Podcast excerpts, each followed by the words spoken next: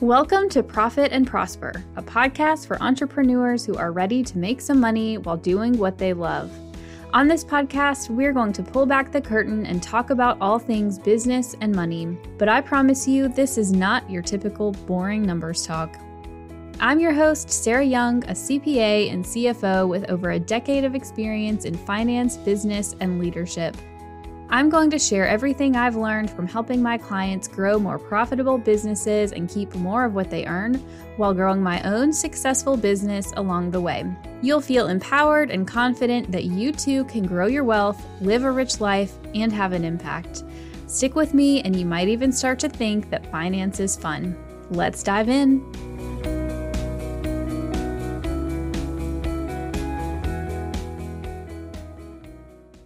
In this week's episode, I interviewed Kaitlyn Carlson, who is the founder of Theory Planning Partners.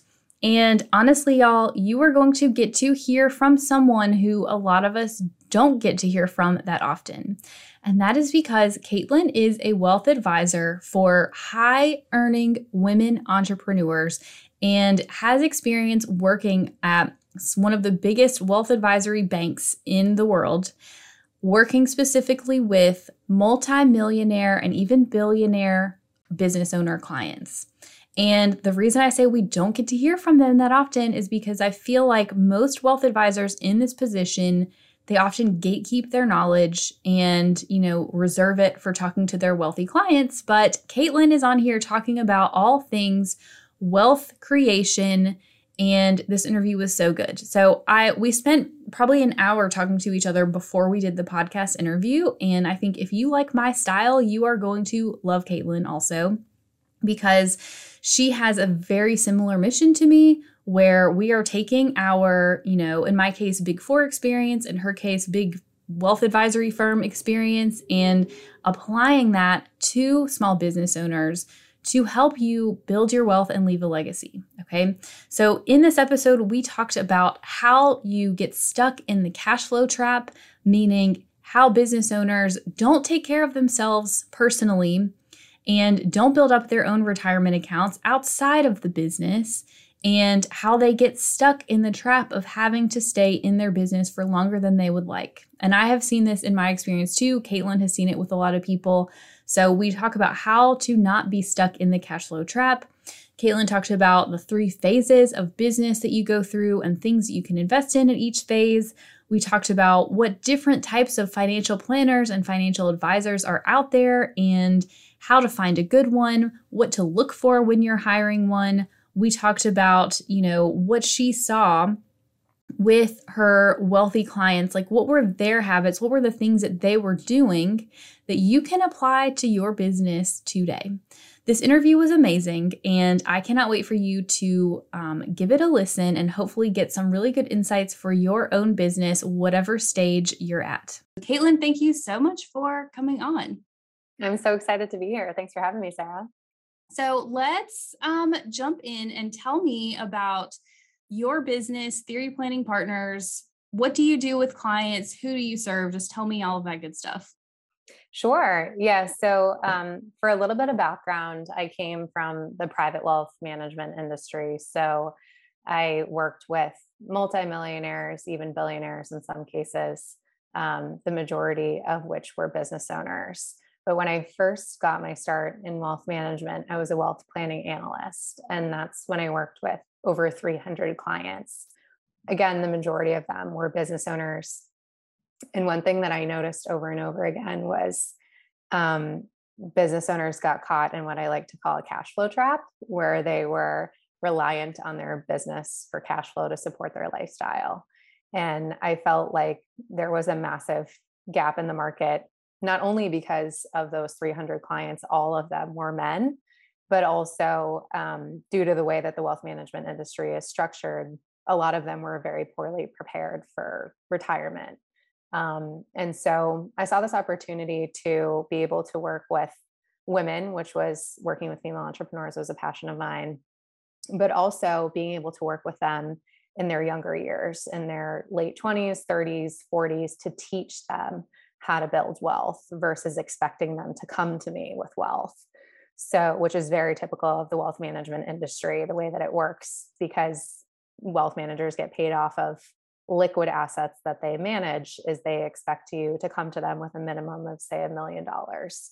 Theory is very different from that. We expect our clients to come to us with zero dollars, and we teach them how to translate their business success into personal wealth and a lasting legacy, if that's what they choose. Um, so I would say that's, it's been incredibly fulfilling. I've learned a ton about female entrepreneurs. I've worked with, I'd say, probably three dozen over the last two years.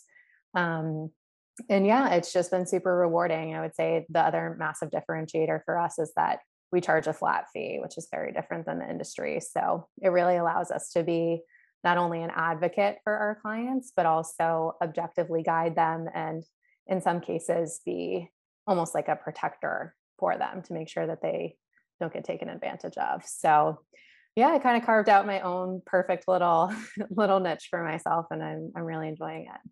Yes. So Kaitlyn and I, we were talking before we recorded this episode, and I think we have so much in common with the way that we love to work with women entrepreneurs. And I think that I agree. I think there's a huge gap when it comes to financial education and knowledge when it comes to women. I think I see a lot of women who don't know as much as men think that they know. That's right? a great and, way to phrase and it. And they, and like, they just don't have the confidence really to, you know, come up with their own investment strategy. And it's something that I talk to clients about. It's like, well, you have this money in your business. We're going to build out your financial strategy, tax strategy, but like taking it to that next level of actually building up your retirement accounts and your other investment accounts so that you're taken care of personally. And so that you don't get in that cash flow trap.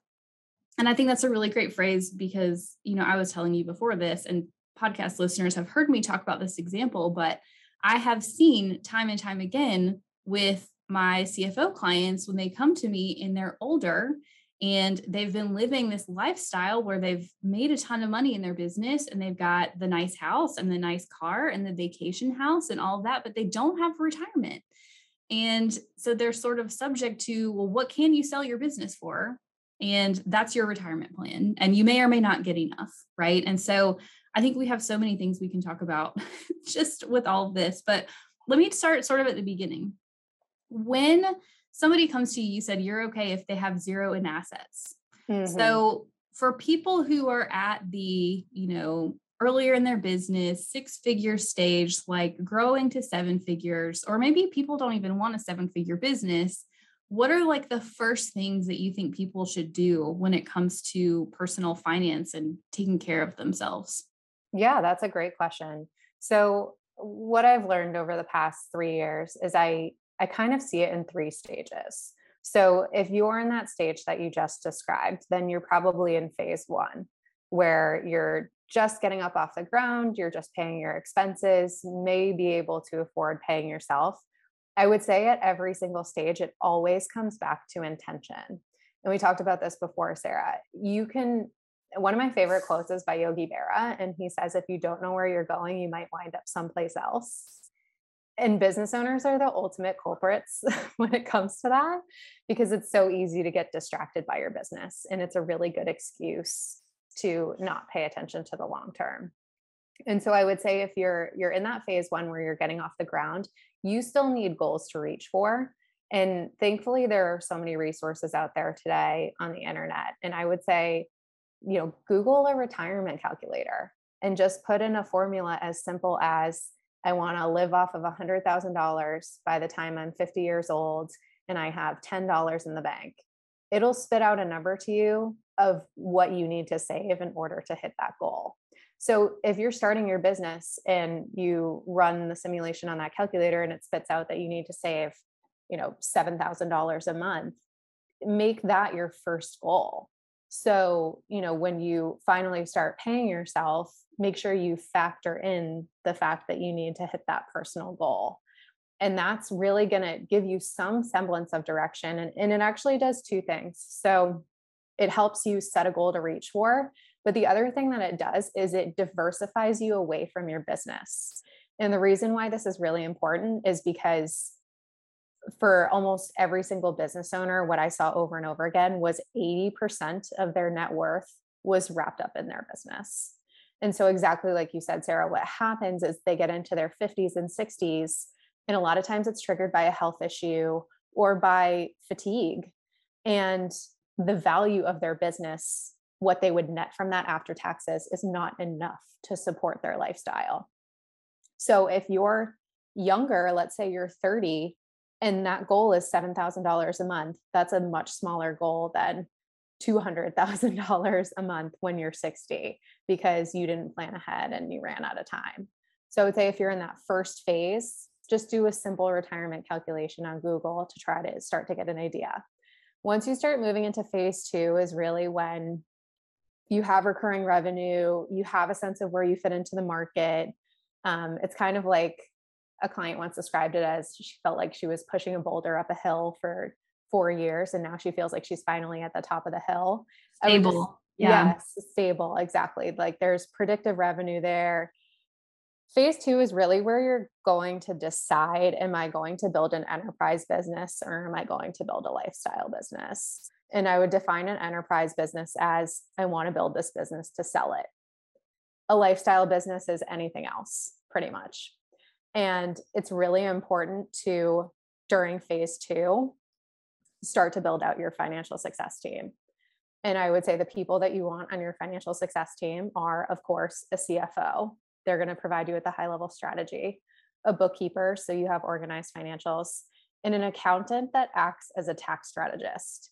And this is super important because there's a difference between someone who just files your taxes and someone who's actually helping you make strategic decisions with your taxes that help move you forward from a business standpoint and personally. And then finally, you want a financial planner on that team, which would be my company, Theory. And I would say where we fit into that picture is the first three are mostly focused on your business. We take a holistic approach to your balance sheet. So when I look at your balance sheet as a business owner, which is your assets and your liabilities, your business is one line item on there. And it's probably the largest line item, but there are other aspects of your life that need to be considered and taken into account. So I would say an example of that would be if you're running a ten million dollars business. Most, I actually had this happen the other day. I was talking to someone who's running an eight million dollars business, and she said, oh, my financial, I have a financial advisor. She just treats it as being worth zero. And I was like, that opens you up to so much liability by treating it as zero, because her net worth is being significantly understated. And the reason that that matters is because she needs to be protected. Like she should have an umbrella insurance policy to make sure that if someone comes over, if a, her kid's friend comes over and swims in the pool and has an accident, that she's not going to get sued and lose her business, you know, based off of not having enough umbrella insurance. So like we take all, we take the entire financial picture into consideration, including like a spouse, including how many kids you have, including estate planning and all of the stuff that comes outside of your business. So I'd say phase two is where you start building out that financial success team. And the other thing that happens in phase two is your bandwidth as a business owner starts going down. So you don't have the time to be quarterbacking among, amongst all these professionals. So we try to step in and project manage that, or at least you should have a financial success team that's fluent with each other, knows how to effectively communicate. And then I would say phase three is kind of like the highest maturity of a business, which is a full-blown enterprise business where you probably do have like a C F O in-house. Um, you are building this company to sell it. We're still there helping you. You still should have a tax strategist, a bookkeeper, all those things. Um, but your goals may be different in the sense that um, it's very clear that you're building a business to sell it. And that's when it's really important to have a great C F O who can lead the strategy. And as I said, build like a best-in-class business, because building a best-in-class business, as we said earlier, when we were talking, Sarah, like that can mean millions of dollars of difference just by tweaking small things like having great key employees, having organized financials, having organized legal documents, that kind of stuff. Yes. So that was a very long-winded answer, but hopefully it. No, I wrote, I mean, yeah. I wrote down just like a ton of notes, tons of things. I think that, you know, I think phase one, um, and people hear me talk about this all the time. I think it's about knowing your numbers in part. And that's both, when I say know your numbers, I'm usually referring to knowing your revenue, your expenses, your profit, like all of that good stuff. But also knowing like, what is your goal? What is your retirement vision? Like how much do you need to retire so that you can factor that in to your overall budget um, is I think super important. And like, I can tell you because I have worked with at least a hundred clients in my day. Most people don't know those in like, don't know that, right? Mm-hmm. They don't know that. And it's just a super simple first step. So I think if you're listening to this and you're like, I don't even know where to start when it comes to retiring because I'm so busy in my business. Start with that. Like just literally go Google and maybe I'll find one and link it in the show notes. Go Google a retirement calculator and see like, well, what would your retirement number need to be? If I want to retire at fifty, like many of us want to retire early, myself included. And what do I need to start putting aside? Because I think sometimes it is eye-opening to see like, it's probably not fifty dollars a month. It's probably mm. thousands of dollars a month. Mm-hmm. And you might look at it and say, okay, I can't do that right now. And that's when we have to go back to your business and say, well, how can your business cash flow more? Yeah. And this is where having a financial success team, as Kaitlyn put it, is, I think, so key because, you know, not that you can't do it without having a financial success team, but I've come into businesses like very late in the game and it is literally, literally millions of dollars that they're missing out on because they did not do the things early enough in their business to start building their wealth and also build the value of their business. And I would so, say ninety percent of business owners that I worked with, especially in private wealth, where they were more in that phase three, still didn't know their numbers. So this isn't like a phase one problem. This is a, this is an epidemic among business owners that they just don't know their numbers. And, yes. you know, it's, it's truly just, um, a lack of intention. And we're trying to bring intention to the process, you know, through helping you achieve financial success, essentially. Tell me if this sounds like you. Your business is growing and you're making more sales than ever, but you still feel all over the place with your money. You're ready for your cash flow to reflect all the hard work you've put into your business. You're ready to make some money and get paid, but you aren't sure how to get there or what to prioritize next to make it happen. Then let's work on that. My Cash Flow Intensive is a one-on-one service that will have you feeling empowered, invigorated, and super clear on your next steps. And we do it all fast. The intensive is the only way to get my eyes on the behind the scenes of your business without a long-term commitment. In the intensive, I focus on three areas. I'll review your financials and identify profit leaks preventing you from making more money. I'll show you how to streamline your financial systems to bring in more ease and flow. And I will map out a custom plan that will have you adding fifty thousand dollars to one hundred thousand dollars to your bottom line in the next twelve months. Together, we'll remove the roadblocks so you can make more money in your business fast. Learn more about the Cash Flow Intensive and submit an inquiry to get started at trustyoungco.com forward slash intensive. If you think about like, well, I don't want to, I'm not a numbers person. Like, do you know how many sales calls I get on and women are like, I'm not good at numbers. I'm not a numbers person. I don't love to do this. And I'm like, well, that's fine. You don't have to be, but you need to hire someone who can help you do that. Yes, absolutely. Please. And I think one thing I get asked a lot is like, who do I go to for what?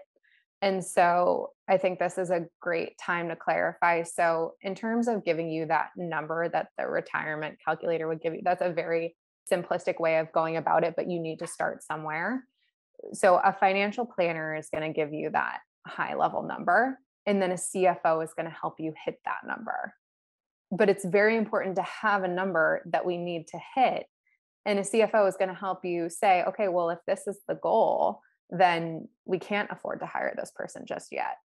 And I think people get caught in like, oh, the sexiness of hiring a virtual assistant or an executive assistant. And it's like, well, if you can actually hit your personal goals by answering emails yourself for a little bit longer, then that's probably worth the money to just continue answering your own emails and using your own Calendly, you know, but like, especially in the online world, there's kind of this like fascination with the superficial of, oh, like have my E A do it. Or like, I still answer my own emails because that's just how I feel personally. I'm like, would I rather fund my retirement or have someone else answer my emails? I'm like, you know what? I actually prefer to answer my own emails. So that's a personal decision, but you need someone to put that in con- context for you, because otherwise you're just throwing money around.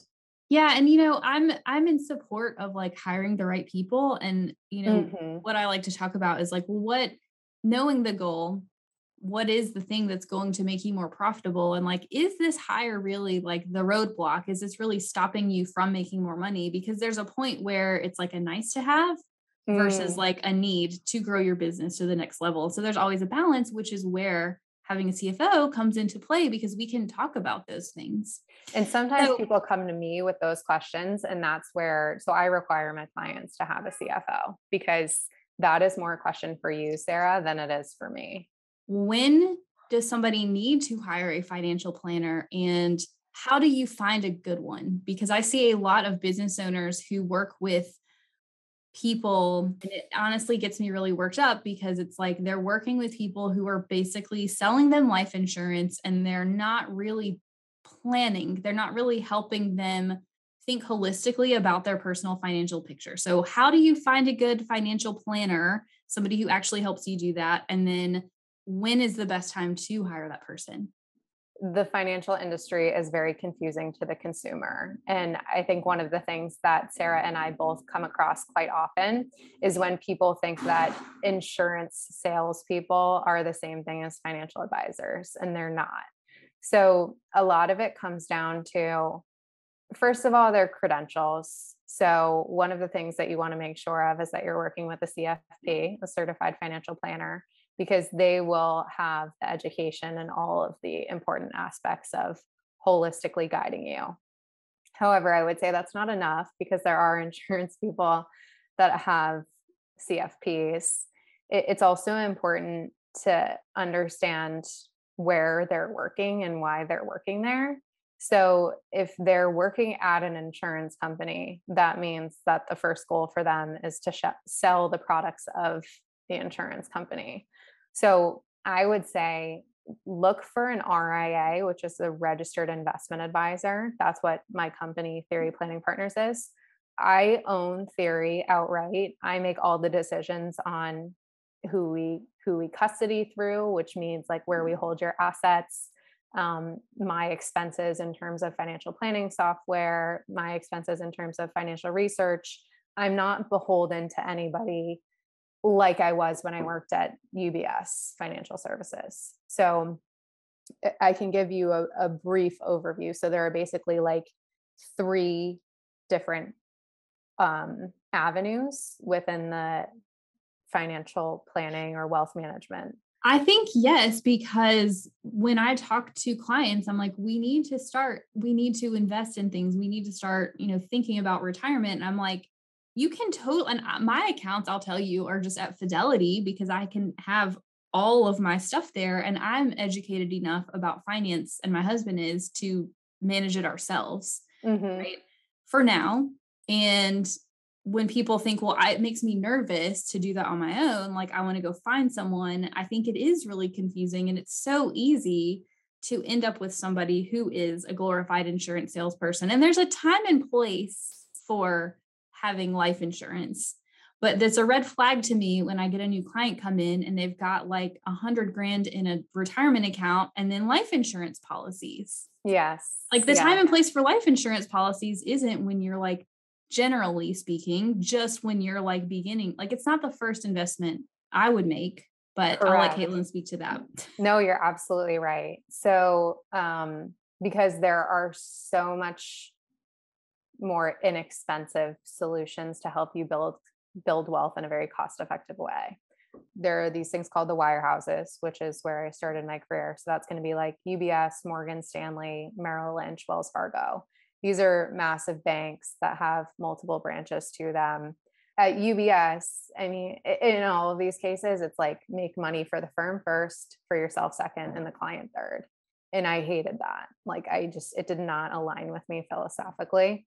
And so, which is part of the reason why I ended up leaving. So you have the big banks, and they kind of sell you on this like sexy dream of, we have big downtown offices and like, look how great and fancy we are. And we sponsor, you know, F one races and stuff. Then you have the independents, which are like Raymond James. I don't know if Edward Jones would fall in this category, but like L P L. And, and part of that behind the scenes goes to like how advisors get paid. U B S takes a percentage of the revenue that you bring in. Same thing with the independents. The independents take a, re- a revenue portion of what the advisor brings in. They just take less. So a lot of times you would see people move from like a wirehouse into an independent. And then there's this final sleeve, which is the R I As, the registered independent advisors. And so that's what I am, where no one takes a portion of my revenue. I'm responsible for all my revenue and all my expenses and all my compliance and that stuff, but I can run my company however I want to. And for me, it's making sure that I represent the client to the best of my ability and I minimize expenses. So one red flag to you should be if you're being sold a product, even if that means like not just an insurance product, but at U B S, like one really popular thing was selling these like complex structured products, which are really expensive. Or the other thing is like, we could only sell U B S mortgages. And they used to have these things called like banking champions. Now, by far the worst culprit of this is Wells Fargo, because I feel like they're always in the news for some type of scandal. But the thing is, like I said, their main goal is make money for the firm, make money for yourself, make money for the client. And that's always how it's going to be when you're working with a firm. So when you're interviewing people, I would say, is this a registered investment advisor? That's really going to be like the best indication that they're most aligned with you as a client. Now, it's not an end-all be-all solution. I will say the other thing that makes Theory extremely unique is we charge a flat fee. We do not charge an assets under management fee. And I can give you a short lesson here. So assets under management is typically how advisors get paid. So if Sarah gives me a million dollars, I charge her one percent, which means that I make ten thousand dollars off of managing her million dollars. The reason why advisors love this model is because the market typically goes up, and it has been for the last fifteen years. So for delivering the same services every year, Sarah's account has grown from one million to one point seven million. So every year, my compensation is going from ten thousand to essentially seventeen thousand if she has one point seven million. And advisors love this for a couple of reasons. One, the market tends to always go up. Two, it comes directly out of the client account. So the client's not getting an invoice. They don't see it come out. It's very much like a silent fee that's taken out, essentially. And you'll see this like even on, actually, we were watching the U S Open this weekend, and there was actually a Fidelity commercial where it's like, you know, are we do well if you do well? Sure, yeah, that's true. But you're also motivated by how much I keep in public stocks and bonds. And so that's another reason why we charge a flat fee, because I want to be completely objective in guiding my clients, whether they want to invest in the public markets or they want to invest in real estate or they want to invest in another business. And that's a huge departure from my industry. And the reason why it's not that common is because advisors don't think it's as lucrative as the A U M model. So that's another thing to look out for. So yeah, I think all of that is like super educational. And I totally agree. I think that going to the sort of traditional like finance bro model of like, they're the ones who hold the knowledge. They're the ones who like, they're the gatekeepers of your like portfolio.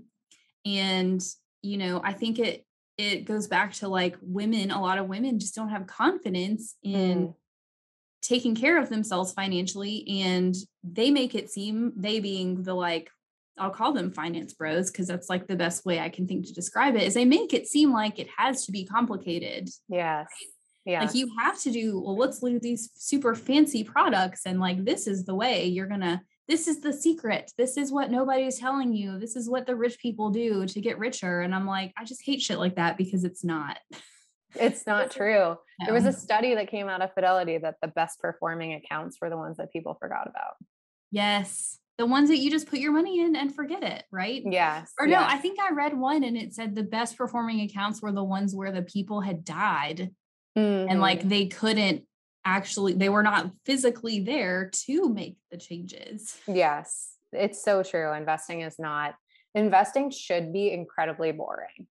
Like, yes. And it's not very complicated, yes. which is another reason why I didn't really feel like I should be getting paid off of assets under management. Like, yes, I think it's important to set up a good asset allocation, but once you've done that, it's really the, the thing that I think I get paid for more than anything is managing behavior. So yeah. when we're in a time like right now, I, I really, because from the start, I train my clients pretty well. So I don't really get calls during downturns like this, but everyone's always like, oh, you must be so busy right now getting so many calls. And, and the thing is like, people get scared and they want to change course, and it's, you need to stay the course, because it, actually this was shared with me early in my career that watching the markets is like watching someone walk up a mountain with a yo-yo, and you can pay attention to the yo-yo or you can pay attention to the person walking up the mountain. And so something like C N B C or the Wall Street Journal, like these are companies that have to produce news and they get paid to be sensational. So they get paid based off of focusing on the yo-yo, because it would be really boring to focus on the person that's walking up the mountain. And, and so they really sensationalize everything, and it makes people mm-hmm. panic when really like the best thing that you could do is just stay the course, which yes. comes back to why it's so important to have a financial plan. And so I wish I could give you a perfect answer on when to hire a financial planner. I would say as soon as possible. Um, and thankfully, now that the industry is changing, it does come in many forms. So you could pay for like a one-time financial plan to just give you some semblance of direction. And there are people that offer that. I would say a great resource for that is something called X Y Planning Network. Those are mostly millennial financial advisors. A lot of them do offer like subscription fees, and they do tend to work with people who have may just be starting their asset accumulation journey. So that's, I, I do. I love that you said that, because I think that for most people, like until you have a million dollars in your investment balance, you really like, you need the help, like having a direction. But when it comes to management, like you're not going, like investing doesn't mean you're sitting there trading stocks every day. Right. And even if you have someone managing it for you, they're not trading stocks every day. Like you're literally going to pick a few like funds to put your money in, and like, you're going to put it there, and you're going to set up an auto draft, and they'll help you figure out how much should I put in, what fund should I put it in? And then you just set it up and you kind of forget it. Yes, absolutely. And then when you don't in- have to have the ongoing fees, right? Of like, mm-hmm. right. The asset management fee and all of that mess. Yeah.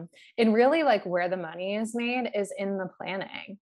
It's in like the tax strategy, and in the strategic decisions that you're making day to day, and also like the discipline. I mean, I would say the wealthiest people that I know were just disciplined and, and did the right things, and also lived below their means. I mean, it's really as simple as that. It's spend less than you make. Spend less than you make, and make sure that you are actually investing some of it and not just piling up cash in a savings account. Yes, you will, especially in today's environment. So I, I would say that's another thing, is there's a risk to every asset class. So like you said, Sarah, a lot of women that we start out with are not confident in their financial literacy, and they feel safe with cash. And the thing that I would point out is that when we're in climates like this, where we've been seeing eight percent inflation since January, your cash is getting eaten alive. So your purchasing power is going down every single month by sitting in cash. So it might make you feel good to have it sitting there and not changing in value versus being in the market and losing money. But over a long period of time, that cash is not going to grow to keep up with inflation. And so to every single asset class, and by that, I mean cash, stocks, bonds, real estate, there are pros to each and there are cons to each. And that's a big part, part of what we do too, is we educate women to, to know that and understand that, because if something is going up, no matter what, like every single day, every single month, then it's probably run by Bernie Madoff and you're probably not going to get your money back. Okay. Here's kind of my like last sort of big question that I want to talk about. And I want to maybe use a real life example. We can use me as an example. When you look at a business owner, so like, for example, I'm running a business, I will do mid six figures this year. Based on my planning, I expect to hit seven, maybe like twenty twenty-three, right? So you work with like seven plus figure entrepreneurs. So if you're looking at me and you say, I want to potentially sell my business one day. My husband and I love real estate. We um, also want to be able to retire early. So I'm thirty-five and I want to be able to retire by the time I'm forty-five. Like, what would you say I need to do like in the, in the interim between having enough coming in the door to make it worthwhile to work with somebody like you? I would say that's where it's also not particularly a hard and fast rule, because we can take someone on who has a multi six figure business, but has great profit margins. So just because you're running a seven figure business doesn't mean that you're overflowing in cash. Oh, I know. I know that. Sometimes we find quite the opposite. Um, so I would say we take it on a case by case basis. Um, so on that note, feel free to reach out at any point. But the first thing that we do is we figure out where you are right now. So you kind of just outlined that, you know, you're thirty-five, you're running a multi six figure business. The next thing we do is we set a goal, which you also stated. So you want to retire by forty-five. I find business owners are like pretty concretely split between this, where they're just like you, where they're like, I know I want to be financially independent by forty-five, or there's another batch where they say, I want to work for the rest of my life. And so we need to rein those people in and kind of give them a reality check that they may not always feel that way. And also like giving yourself the luxury of building towards financial independence. You know, so if you don't feel that way when you're forty-five, you can stop. And then it's really just, I mean, a financial plan is as simple as where are we now? Where do we want to go? And how do we get there? And so that's really where, you know, financial planning is part art, part science. So it's not always just as simple as like crunching the numbers. It's, it's factoring in, I mean, we're human beings. And I would say between your personal life, your business, and the tax landscape, those the three things are constantly changing. And so that's where having a financial planner, financial advisor holding your hand alongside you to help guide you year to year, it is really important. And that's where like you get the reward of a long-term relationship. Start being proactive about this sooner rather than later. And, and like I said, there are different ways to engage planners. So there are some planners that just do standalone financial plans. And then there are some planners that will take you on if they think that you're a good fit. So if you, you came to me with a highly profitable multi six figure business and you've stated all these clear goals, like we could probably start working together now, you know? And so I don't know if that fully answers your question, but to give you, give you color, I think because it's part art and part science, we do take it on a, a case by case basis. Um, so I think what I'm hearing mm-hmm. is have a goal mm-hmm. and start to get clear on what that looks like. Yes. I'm clear on what that looks like because it's what I preach to clients all day, every day. And then I think my next thing is just like, Don't, for me, I would tell my clients, don't wait until you get to the seven figure business. Like if I were yes, coaching yeah. myself on it, I would say, Sarah, don't wait until twenty twenty-three when you think you're going to have a seven figure business. Like start putting money aside. You can talk to your tax person too and say like, well, what are the things that give me some tax advantages? What can I start investing in now? Just to even build the habit. I find a lot of our like financial success comes down to our money habits, like our day to day, what are we doing? Right. And you're not just magically, when I get to seven figures, like I'm not just poof, like going to put tons of money in the bank if I don't have the habit of doing that. So I think start with the goal is what I'm hearing. And then um, if you want help with a plan, I think you gave a resource. Was it X Y Planning Mm-hmm. X Y Planning Network. Yes. Yeah. I think maybe start with a financial plan and like dip a toe in there and then start building your way up, I think is amazing. Okay. This is my last like official interview question is so, cause you've worked with multimillionaires, billionaires. What is the secret to getting to be like very wealthy? Oh, the secret. Um, I asked this question sort of tongue in cheek because I know there there's not a secret, no but secret. I like to see yeah. what people say. Like, what is, are they doing anything differently? Like, what are they doing that a business owner early in their journey is not doing? So some things that I saw, first generation wealth was my favorite to work with. So first generation wealth, meaning like they were the ones that made the money. So they obviously have a high risk tolerance, but they're also extremely disciplined and they have a really strong temporal perspective. And by that, I mean, they think in decades, they don't think in days. And I think that's something really important that I saw early on was like, they were making decisions for years down the road, not days this week.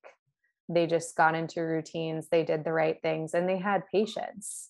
You know, I think another thing that we tend to see is like these stories that get sensationalized about like, I grew my business to seven figures in my first year. That's amazing, but it's probably not a sustainable business, or you probably have things falling apart that you need to fix. Building a multi seven or eight figure business is, it takes years, and to do it right, it it is an organic process.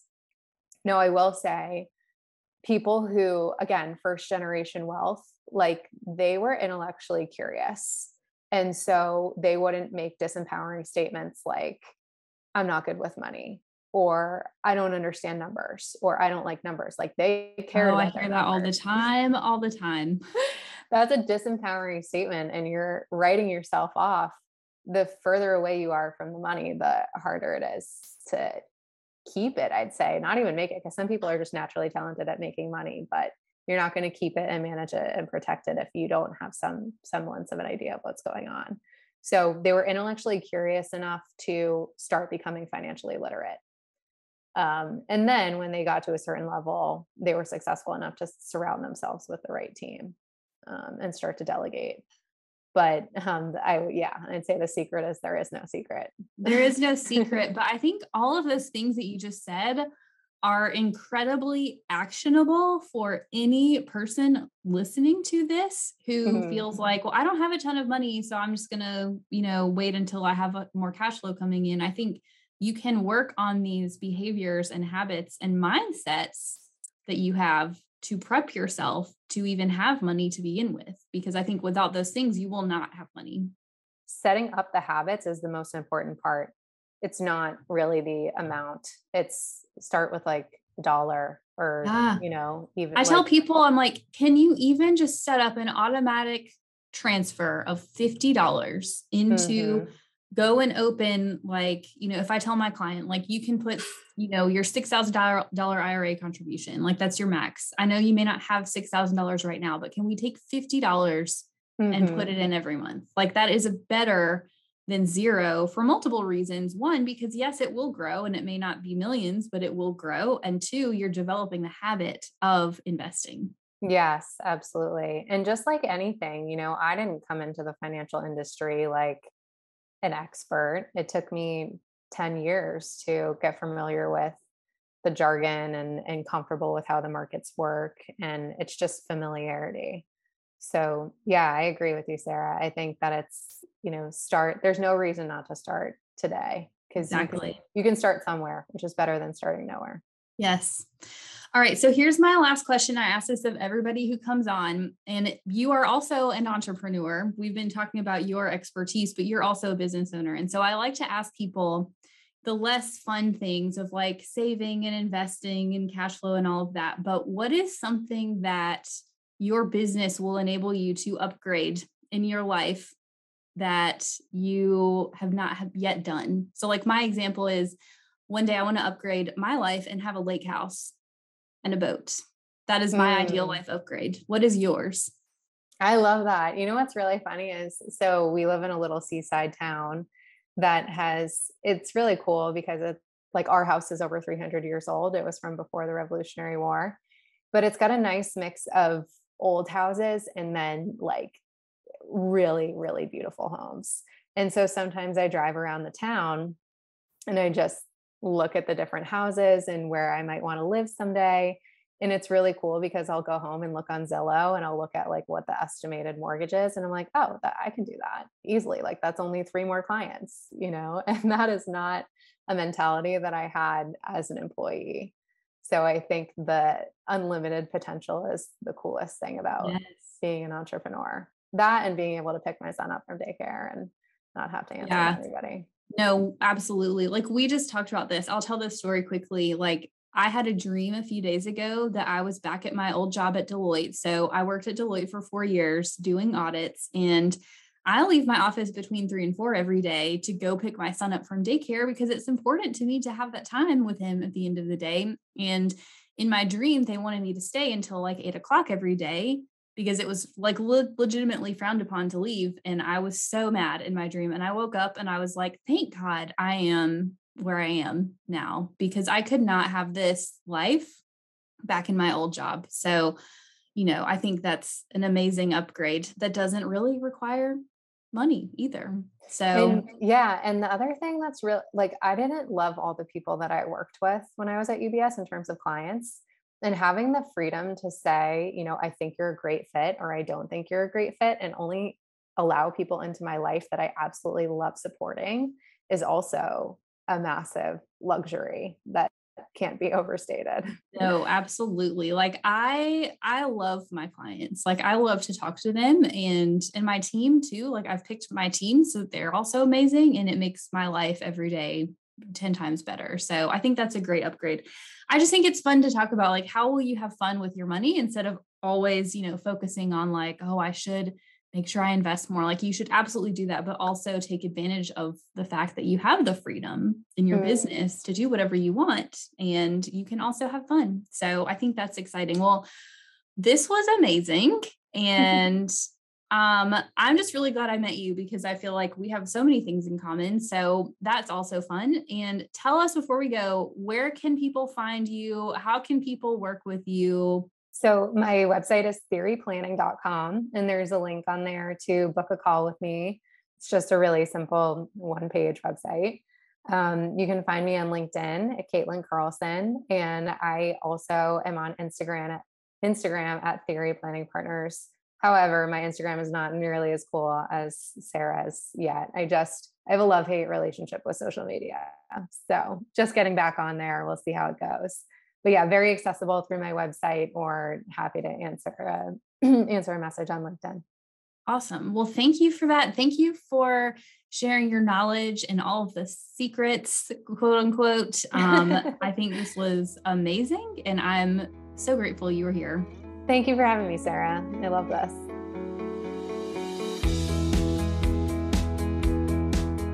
Thanks for listening to this week's episode. Now, I want you to go take some action. What's one thing you can do this week to create more profit in your business? Send me a D M on Instagram at young co c f o and share your action item with me. If you have a question or topic you'd like me to dive into, or if you're feeling empowered about taking charge of your finances, let's continue the conversation. Go to profit and prosper dot co to submit a question or topic for me to talk about on the show. And because we all profit and prosper better with friends, please leave me a review on Apple Podcasts, subscribe wherever you listen, and share the episode. Make sure you tag me at young co c f o on Instagram so I can give you some love, and I'll see you in the next episode.